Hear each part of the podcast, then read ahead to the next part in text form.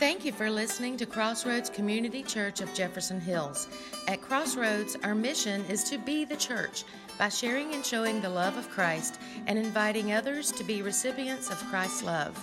Now, here is this week's message from Pastor Floyd Hughes. Because uh, I, I want to pray for this because I know on Monday is going to be 9 11, right? And I know um, we haven't seen too much about it because here's what happens 9 11 comes, horrible, tragic day, and then on 9 11, you will see your social media, news feed, whatever, will be flooded with remembrances and all that stuff, which it should be because it was a tragic event. But the people that are still impacted by it, the families that lost their loved ones, uh, the um, uh, uh, first responders who are still dealing with the physical, emotional, trauma of it, uh, they're going to carry this with them for the rest of their lives. So when we post on 11, hey, remember 9 11, right? And that's the day we post on it. They spend every day of their lives never forgetting it because of everything that they had to deal with. So, God, we lift up not just the families who lost loved ones, uh, we definitely pray for them and lift them up to you and pray that uh, your spirit would give them the peace they need to get through this again this season. But we also lift up all of the first responders, the ones who survived, the ones who still have emotional and physical uh, uh, trauma because of it. And we even lift up the ones who may not have been there, but all of the first responders who go out on a regular daily basis. And just because of the job they do, they will never forget this day. We pray that your spirit would be with them. We pray that you would strengthen them and their families. But we also pray that we as a nation would support and encourage them more than just one day a year, but every day that they go out to risk their lives to keep our community safe. And we pray this in the name of your Son, Jesus Christ. And everyone said, Amen. Thank you, Jesus. Amen. All right, as you are making your way back to your seats and getting situated, uh, this morning we're starting a brand new series where we're walking through uh, a series of books in the Bible that are called the prison epistles. These are four letters that the Apostle Paul wrote um, as he was imprisoned, and they are, in essence, a passionate plea from the Apostle Paul to the body of Christ and to the church. Uh, really quick. So, the first one, the one we're going to start with this morning, is the book of Ephesians. And in Ephesians, Paul even says, For this reason, I, Paul, the prisoner of Christ Jesus for the sake of you Gentiles. Then he goes on. The next one is the book of Philippians. And again, in each of them, he talks about being in prison. Uh, in chapter 1, verse 13, he says, As a result, it has become clear throughout the whole palace guard and to everyone else that I am in chains for Christ. Uh, the next one is the book of Colossians, also written while he was in prison. These were written about four, within a four, four to six month time frame. And in Colossians, he says, Pray for us too, that God may open a door for our message so that we may proclaim the mystery of Christ, for which I am in chains. And then the last one is a book he wrote uh, to an individual uh, rather than to a congregation, an individual named Philemon. And he says, Yet I prefer to appeal to you on the basis of love. It is as none other than Paul, an old man and now also a prisoner of Christ Jesus, that I appeal to you for my son Onesimus, who became my son while I was in chains. Now, don't worry about those verses. We'll get to them when we get to them. Uh, and what we're going to do is we're going to walk through over the next couple of weeks the book of Ephesians. And then uh, later on down the road, we'll come to each of those other books. So we'll be coming back to this series from time to time. Now, here's the thing though if you have not been around for any length of time, those of you who have know that whenever we start a book of the Bible, we don't get through more than a couple of verses because I want you to have the context to understand why it's relevant to you, why it's pertinent to your life. And uh, let me share this no matter which book of the Bible you're reading, any book, uh, these are things you should look for so that you know, hey, this, this is why this is important to me. First, look for who is the book written to. Because, like we said, the book that's written to Philemon, it's a very unique circumstance. it's there for us to know, but it's not like, hey, I want you guys to go and do this exact same thing, everything that's written in this letter. But it's more of us to see the information in it because there are some things that we can apply, but also look for the overall theme of the book. Like as you're reading through uh, certain books of the Bible, certain things keep popping up. If you read through like the letters, 1st, 2nd, and 3rd John, the word love used over and over and over again. So it's not hard to figure out that throughout those letters, John is telling people to love one another. He says it over and over. And then this we've talked about time and time again to look for whether or not the book has a description of things that happened, or if it's a prescription, hey, here are things that I should apply to my life, and if I do, it's going to make my life better, or if it's uh, instruction, like a prescription. Yeah, if I apply it to my life, it's going to make my life better, but if I don't, I'm not disobeying God. I just won't receive the benefits of it. But an instruction is God's command go do this, right? Go make this happen. So when you look through like the book of Genesis, it's really uh, a, a, a description of things that happen. There are certain things in it which we can prescribe to our life. There are certain things in it that are instructions that we should do. But it's really just a description of here's all these things that happen. When you get to the New Testament, right, the Gospels, they're really descriptions of what happened in Jesus' life. Obviously, there are things in there that are prescriptions that'll make our life better. And definitely there's instructions, because, you know, there's the Great Commission go out and make disciples, right? Go out and share the gospel. But generally, most of the New Testament letters are instructions. They're written uh, by, you know, Peter, by John, by Paul. Uh, they're written to people in the church to say, hey, do this, live this way, act this way, or don't do this. There's a lot of prescription, but also a lot of instruction. And when we get to the book that we're going to look at, Ephesians, it's genuinely filled with a lot of prescription, but a whole lot of instruction. There's a lot of stuff in there that, like, wow, that's really, that's really good information. Don't know if I should apply that to my life, and it's okay if you don't, but it definitely will make your life better if you do. But there's also a lot of stuff that you need to apply this to your life if you want to live life as a Christian. You want to learn how to live out your Christian faith, you want to learn how to live out your Christian walk. Now, once we understand that, we have a better understanding of why this book is relevant to our life. So you can turn to Ephesians chapter 1, uh, but I'm going to put first two verses on the screen because that's pretty much all we're going to get through this morning. Uh, so in Ephesians chapter 1, here's what it says. Verse 1 Paul, an apostle of Christ Jesus, by the will of God, to God's holy people in Ephesus the faithful in Christ Jesus, grace and peace to you from God our Father and the Lord Jesus Christ. So, first and foremost, this is written to Christians. Now, it says to uh, God's holy people in Ephesus, but it was genuinely or generally understood that most of the letters Paul wrote were intended to be sent to other churches because in some of his letters, he says, hey, make sure you read this letter from this church and make sure you send this letter to this other church so that all the people can benefit. But here's the thing this is specifically written to Christians, and he's going to tell them a lot of spiritual stuff about how they can live their life. Now, here's the thing it's written to Christians because he's going to dig into a lot of theological stuff right? Because a lot of people do that in the Bible, and he talks that way. I think one, I forget which one, it's either Peter or John. I think it's Peter that says even Paul talks with big, you know, lots of theological words in his letters.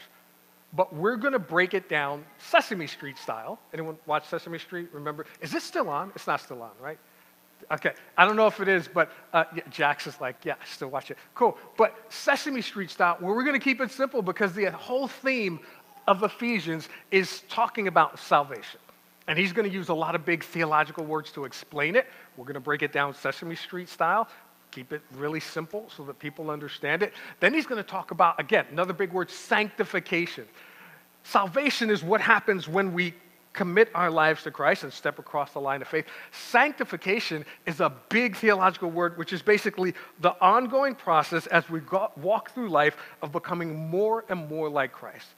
So instead of responding to things with Floyd's anger, Floyd's rage, Floyd's crass mouth, now because of the Holy Spirit every now and then it will be like, you know what, Floyd, maybe that's not the best way to respond. He'll respond in this more God honoring way. And it's a process, it doesn't happen overnight. It takes time. But then he's also going to talk about hey, yeah, you may be, have experienced salvation and you're on this journey of being sanctified, being made more like Christ, but you still have to put up with people who are not. People in our homes or our workplaces or our schools or wherever our communities that are not on that journey, but here's how you can interact with them in a God honoring way. And this is crucial. And here's the thing this process is something Paul had to learn himself. So it's not like we're learning it from someone who never went through it, because Paul was not a Christian. Uh, Paul had to learn this. He wasn't like a Christ follower raised up to know Jesus as Lord and Savior, right? So this is where we give you a lot of background so you can understand the spiritual and passionate message that Paul is going to uh, communicate to the church in Ephesus through this letter. So, uh, in the book of Acts, Paul shares his testimony after he's arrested for sharing the gospel. And this is what he says He says, I am, not I was, I am a Jew, born in Tarsus of Cilicia, but brought up in this city. The city is Jerusalem, where he was arrested. He said, I studied under Gamaliel and was thoroughly trained in the law of our ancestors. I was just as zealous for God as any of you are today. Now, that name, Gamaliel, means absolutely nothing to anyone because we don't, we don't know who that was. But how many people have ever heard of um, Charles Stanley? Yeah. How many people have ever heard of Billy Graham? Yeah. These are for what we would consider kind of huge icons in the Christian faith. That's who Gamaliel was to the Old Testament faith. And so Paul spent time as a disciple of him, not just going a couple of times a week to learn from him, he practically almost lived with him so we could learn what, not just what the Word of God says, but he wanted to learn here. When you read through this book, here's the things we talked about. Here's how you apply it to the life. When you read through this book, here's how you apply it to the life. When you look at this aspect of the law, Here's how you apply it to your life. So that's what he spent time doing. And he says, I was just as zealous for God as any of you are today. But he says, I persecuted the followers of this way to their death, arresting both men and women and throwing them into prison as the high priest and all the council can themselves testify. I even obtained letters from them to their associates in Damascus and went there to bring this people as prisoners to Jerusalem to be punished.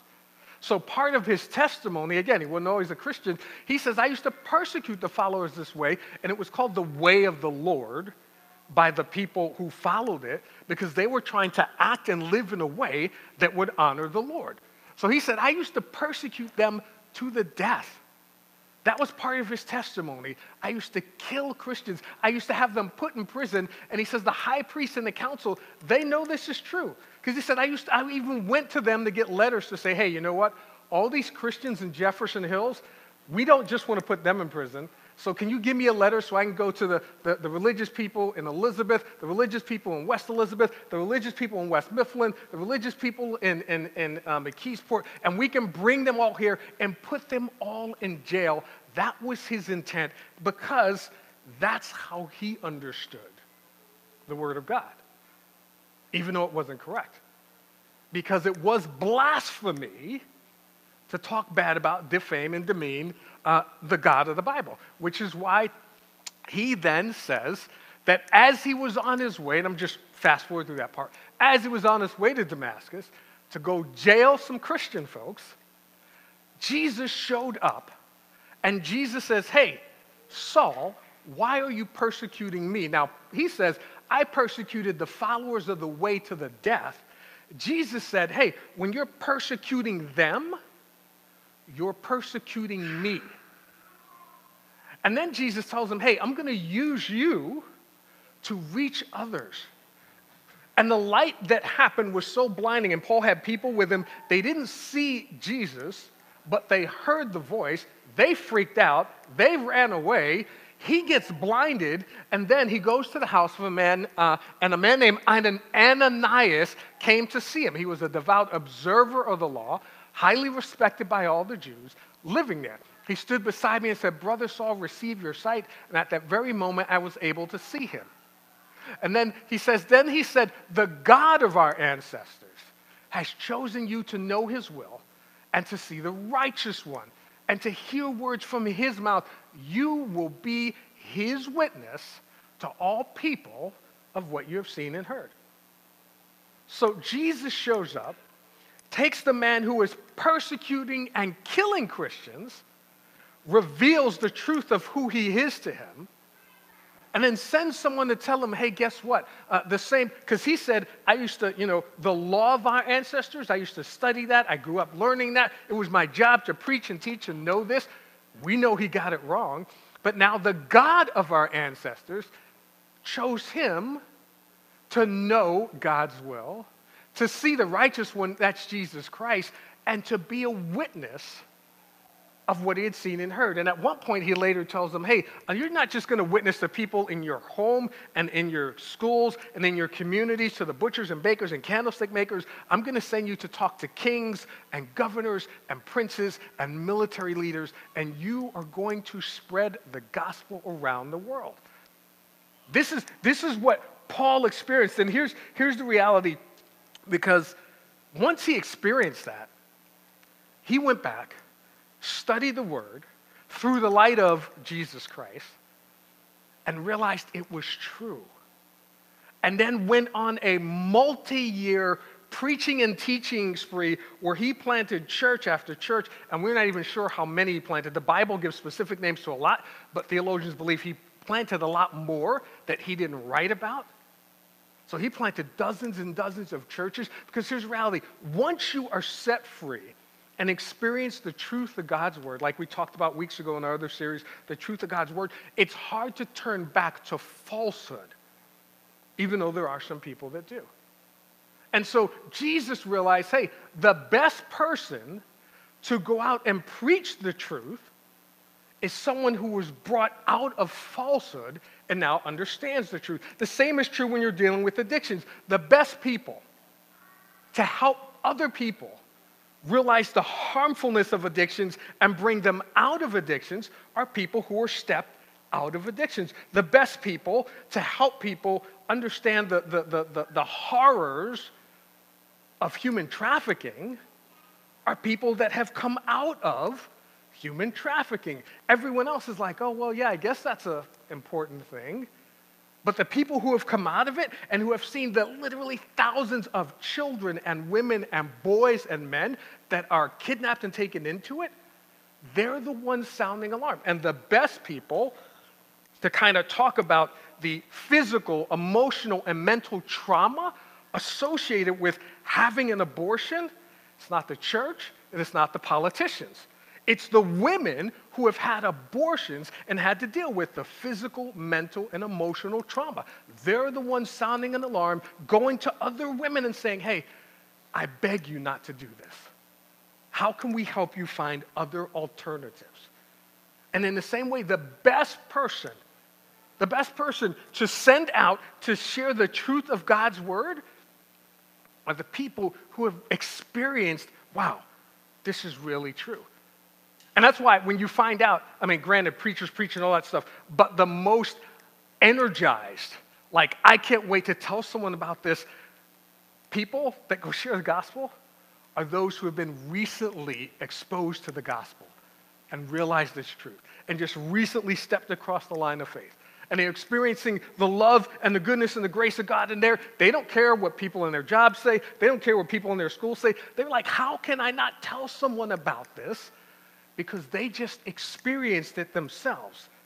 And that's what Paul does. Now, Paul, I said, like I said, once Paul was set free, he just went on this, uh, what the Bible calls multiple missionary journeys. I call it a preaching and teaching spree. And on his third missionary journey, it was around 54 AD, he started the church in Ephesus. There were believers there, they were scattered around. He gathered them together, started sharing the word of God with them, equipping them, and then about six, seven years later, he wrote this letter to them. So I'm going to jump back into uh, the book of Acts again. And it says in verse 19 while Apollos was at Corinth, Paul took the road through the interior and arrived at Ephesus. There, he found some disciples and asked them, Did you receive the Holy Spirit when you believed? And they answered, No. We have not even heard that there's a Holy Spirit. This was one of the reasons why he went around gathering people into congregations, because there were a few people over here that experienced this, a few people over here that heard that, a few people over here that were taught this. And he's like, Hey, why don't we bring you guys all together? You're in the same city, same community, so you can all hear the same truth of God's word. Because some people were hearing, yeah, about the Holy Spirit, other people will not. And Paul knew that the Holy Spirit and having it or having the Holy Spirit as a source and a foundation in your life would help you live out what God has called, but it would also combat a lot of the false teaching. Um, then Paul entered a synagogue and he spoke boldly there for three months, arguing persuasively about the kingdom of God. The synagogues were Jewish meeting halls where they would talk about the Old Testament. So Paul went into the synagogues and he would say, Yeah, Old Testament is true, but it points to Jesus. And Jesus is going to come and fulfill the kingdom of God. He did this for three months. Three months he spent arguing persuasively. Now, he did not argue about all the things that the church bickers and argues about today. He didn't spend time arguing about whether you can be baptized with water or whether you have to be fully dunked. He didn't spend time arguing about whether women had to wear pants or dresses. He didn't spend time arguing about, you know, whether a pastor had to wear a shirt or a tie because the word tie does not appear in the Bible in that context. He spent time arguing about what was important, which is the kingdom of God, right? But then this happened. Some of them became obstinate. They refused to believe and they publicly maligned the way, so Paul left them. He took the disciples with him and had discussions daily in the lecture hall of Tyrannus. It was typical in that day for people to rent a lecture hall and share their philosophical views. Paul went into that and shared about the gospel. Now, here's the thing when people didn't want to hear what he had to say, he didn't spend time like, well, let, let, me argue and debate and fight and, and call each other names. He, he pulled a, what do you call a shark tank, and he said, hey, you're being stubborn. That's what obstinate means. You refuse to agree to the truth, so for those reasons, I'm out. And he took his Bible, his bat and ball, and those who want to believe, and he left, and he went to this lecture hall. And here's the thing this went on for two years so that all the Jews and Greeks who lived in the province of Asia heard the word of God. For two years, he sat there and would go in this hall on a regular basis and he would equip the people to know the word of God. And it's important because this is one of the things that um, we try to focus on here. Not just uh, and I'm not, I'm not trying to bash anyone, and, and, we don't do any now, but not just doing like events and, and, and, and fun things and all that stuff, but we try to focus on equipping people to know the Word of God because this is our mission to share the love of Christ. Whether we do it on Sunday morning, whether we do it via Bible study during the week, whether we do it do, uh, via podcast, whether we do it via Zoom, that's what we want to do. We want to tell people about God. We want to equip people to know the Word of God so that they can go out and they can share the love of Christ. But none of that means anything if we're not showing the love of Christ. It doesn't make sense if we bring people in here and say, God loves you, and reveal the truth of God's Word. But then when someone new walks into the building, we beat them up and yell at them and boot them out because they don't think like us, dress like us, or vote like us. And I mean this with every fiber of my being. You guys excel at showing the love of Christ to people when they walk into this building. But not many Christians excel at showing the love of Christ to people when they walk out. And I'm not saying you guys don't, but I mean, you, you see the news, you look online, you see the hateful posts that, that people make, the same people that you see driving into church buildings every Sunday morning, because that's what they do. But here's the thing he focused on preaching and teaching the Word of God for two years so that all the Jews and Greeks who lived in the province of Asia heard the Word of the Lord. It doesn't mean that they stepped across the line of faith, it doesn't mean that they showed up to the Sunday celebration, but they heard the Word of God. And they didn't hear it because they necessarily showed up at the fellowship hall. They heard it because the people who were being equipped in that hall went out and shared it with people in their circles of influence because that's what we are supposed to do. We're supposed to go out And we're supposed to share the gospel with folks in our circle of influence. Now, uh, it says that God did extraordinary miracles through Paul, so that even the handkerchiefs and aprons that had touched him were taken to the sick, and their illnesses were cured, and the evil spirits left them. And I might be dating myself here, but I was really young, so I mean, I'm old, but not that old. But you guys remember on TV when they used to sell handkerchiefs and oils and all that kind of stuff? And they were like, if you buy this, they didn't all have a southern accent, but if you buy this, you'll be blessed and God will heal you and touch you and da da da and all that stuff. This is kind of where that comes from. And it's not, this, this is one of the things that people read and they were like, oh, this is an instruction. I'm supposed to go, take a, take a napkin, pray over it, and then I'll sell it and people will buy it. And that's not the case. This is a description of something that God did through Paul. And one of the problems that we have is that people will go up, and I'm not going to get into the argument of whether or not apostles exist today, but biblically, the only way you could be termed an apostle is if one, you saw the resurrected Jesus, which all of the apostles did, which Paul did. If you could perform miracles, which all of the apostles did, which Paul did, and if you were called or sent by God for a specific purpose, just like he did to Paul, because the word apostle literally means special messenger. And I'm not trying to refute anyone that shows up anywhere today and says, I'm an apostle. But when they do, I am going to ask them these questions Have you seen the resurrected Jesus? Because if not, I'm going to pull a shark tank and say, for those reasons, I'm out. I'm not going to, you know, listen to your claim to be an apostle. All right, but here's the thing. Six or seven years after uh, going to Ephesus, Paul writes this letter to the church in Ephesus, and he includes so many, and we're going to get into this over the next couple of weeks, supernatural and spiritual things. Uh, because here's the thing as physical and spiritual beings, we're going to face physical and spiritual battles. So they, when we read this, you're going to see uh, he communicates a lot of spiritual stuff to them, and then he changes topics because they're asking him questions about this stuff, or some of them have already asked him questions, and he's responding to their questions, and a lot of it has to do with spiritual issues. And yes, we're, we're, we're physical beings, right? We're human, so that means we're, we're going to get sick. That means we're going to need you know, jobs to buy food because hopefully we all like to eat and we need to to survive. Uh, that means we're gonna we're gonna have relationships that don't work out because for whatever reason we're human and we're, we're not going to be perfect. And we're going to have those human battles. But because we're spiritual beings filled with the Holy Spirit of God, we're also going to have spiritual battles. And so this is what Paul writes to them. Um, he says, in conclusion, and we'll get to this in a couple of weeks, be strong in the Lord. This is the Amplified Version. Be empowered through your union with Him. Draw your strength from Him, that strength which His boundless might provides.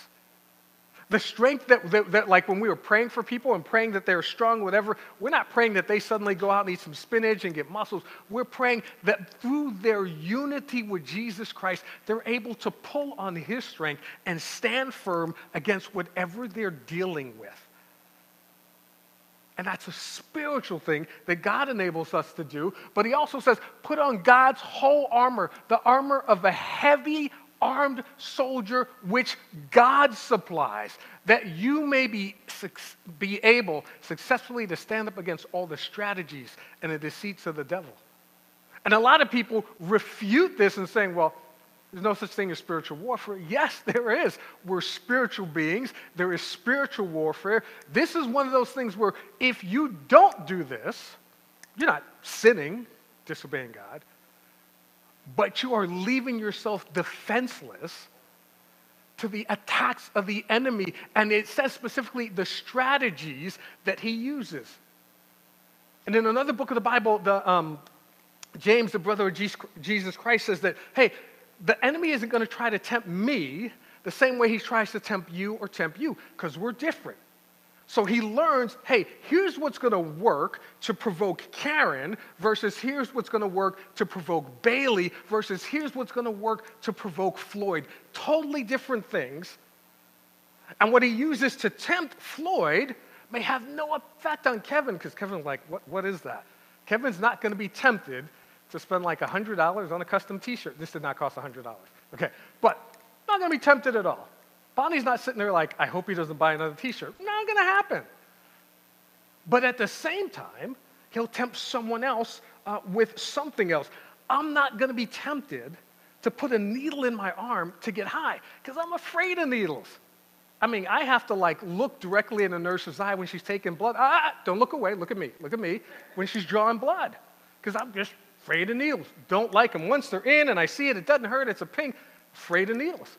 Someone else might be tempted to put a needle in their arm to get high. There are different things that he's going to use to tempt us. And just like, what is that phrase?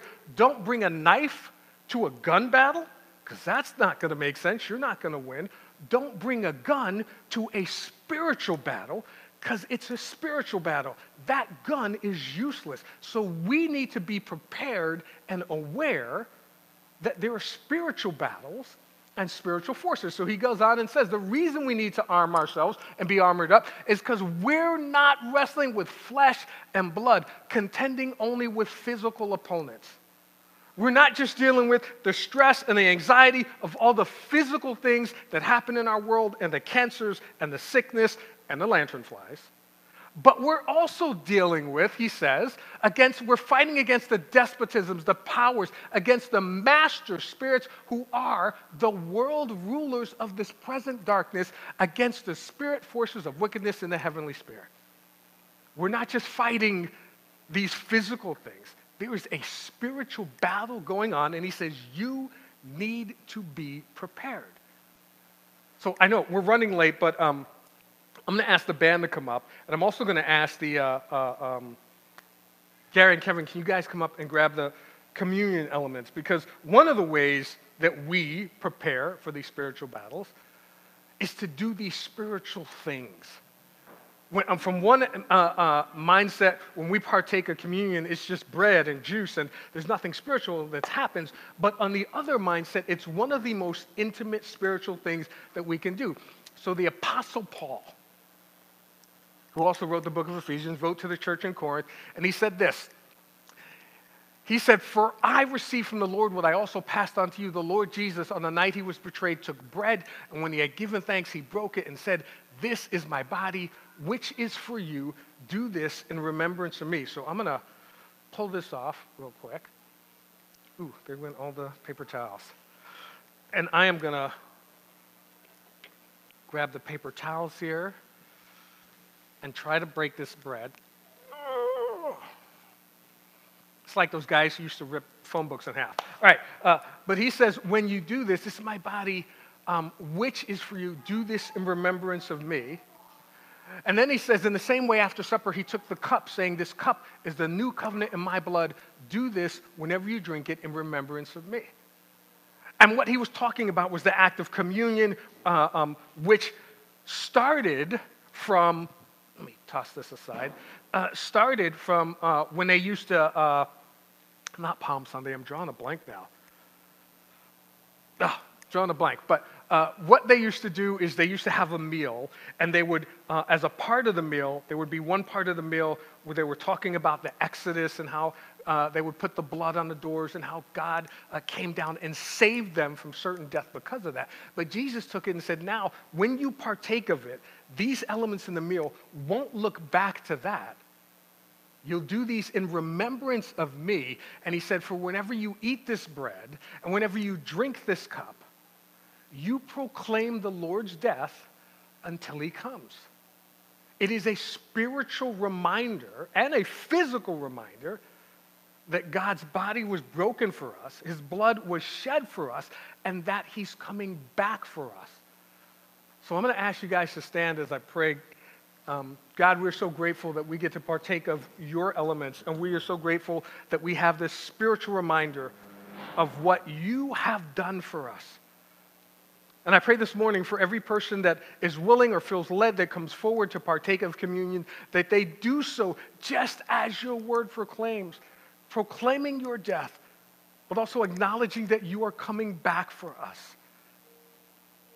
And Lord, if there's anyone here who maybe uh, instead of partaking, they feel like they need to stay in their seats and spend time with God, we pray that that's okay too. But we pray that we acknowledge all that you have done for us. And we pray this in Jesus' name. Amen. Amen. So as you feel led, please come forward and partake of communion.